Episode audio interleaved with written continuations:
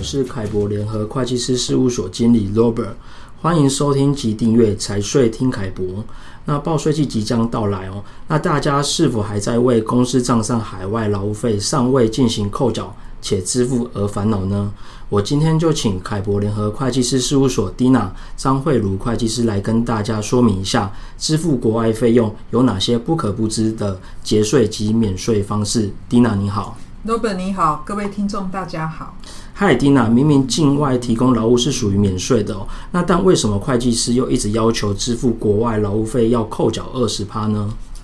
依所得税法第八条的规定，中华民国来源所得认定原则有下列情形者，属于中华民国境内的劳务报酬。那第一个是提供劳务的行为全部在中华民国境内进行且完成者。那第二，提供劳务的行为需要在中华民国境内及境外进行才可以完成的。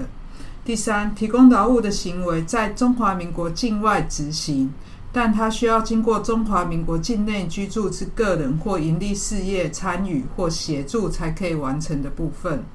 那客户一般都说劳务全部都在海外进行，那为何还要进行扣还有扣缴的问题？实务上，对于支付国外的劳务报酬，不论外国公司提供的地点及形式为何，原则上均涉及有关台湾来源所得的认定。那除非说有明确的解释函令来排除，否则只要未扣缴，都有可能有税务上的风险。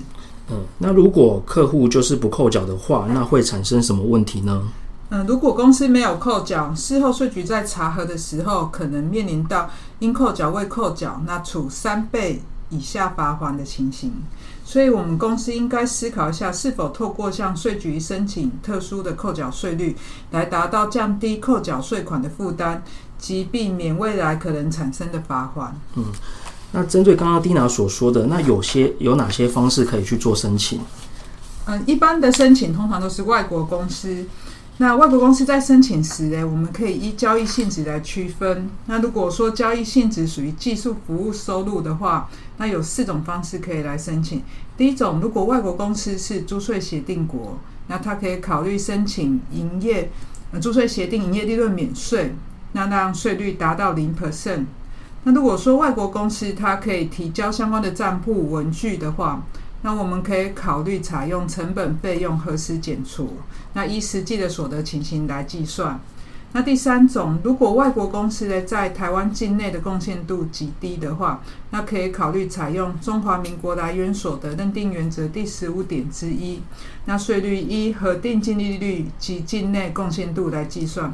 只是此条需在取得收入前来申请，而且境内贡献度比率呢需要提出相关的佐证。